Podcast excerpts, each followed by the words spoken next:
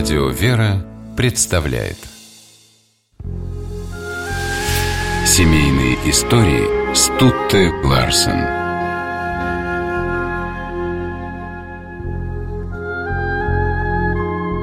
Незадолго до своего избрания президентом Соединенных Штатов в 1932 году Франклин Рузвельт впервые в жизни сочинил стихотворение «Ах, моя Элеонор, ты со мной, но где укор, что моя душа порой вся в политике одной?»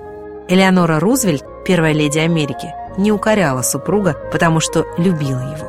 Она помогала Франклину во всех начинаниях, сопровождая его и на политическом поприще.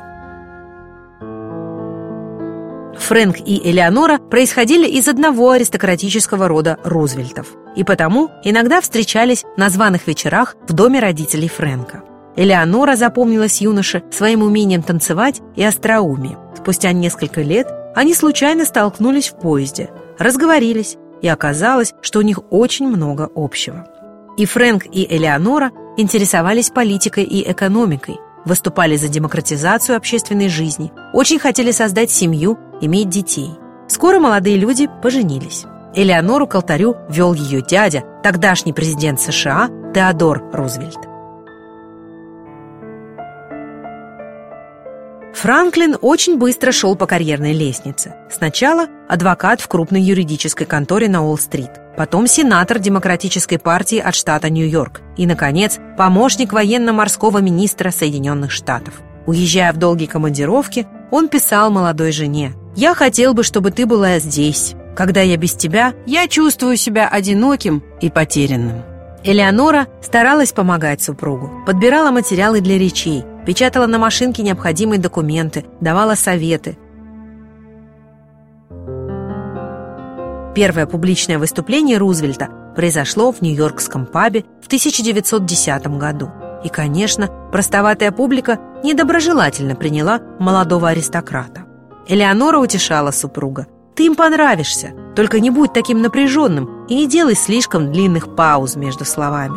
Очень помогало начинающему политику и то, что Элеонора целиком взяла на себя заботы по дому и воспитанию детей. Их у Читы Рузвельт родилось шестеро. Тяжелым для супругов стал 1921 год. Однажды летним утром Франклин не смог встать с постели. Врачи поставили страшный диагноз – полиомиелит, инфекционный паралич, недуг, который в то время считался неизлечимым. У Франклина отнялась нижняя часть тела, слабели руки, с большим трудом работали внутренние органы.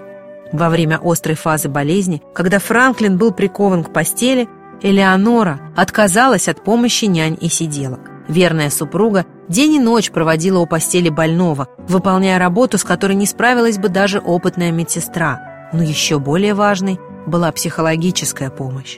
Когда в конце 20-х годов Франклин решил вернуться в большую политику, Элеонора оказалась едва ли не единственным человеком, который поддержал его. В 1929 году Рузвельт стал губернатором штата Нью-Йорк, а спустя три года – президентом Соединенных Штатов, который вывел страну из Великой депрессии. Элеонора в это время уже приобрела известность как журналист, как защитница прав женщин и афроамериканцев. Однако главным делом жизни для нее оставалась помощь мужу. Элеонора стала настоящим альтер-эго своего супруга. Она выступала вместо Франклина на многих публичных мероприятиях. Вместе с ним совершала инспекционные поездки, была советником в его избирательном штабе, а затем заботилась о хозяйстве Белого дома. Именно Элеонора первой в апреле 1945 года сообщила вице-президенту Трумэну страшную новость. Гарри, президент, умер. Элеоноры Рузвельт не стало спустя 17 лет. Незадолго до кончины она сказала «Смерти я не боюсь.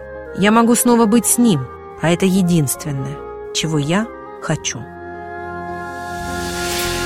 Семейные истории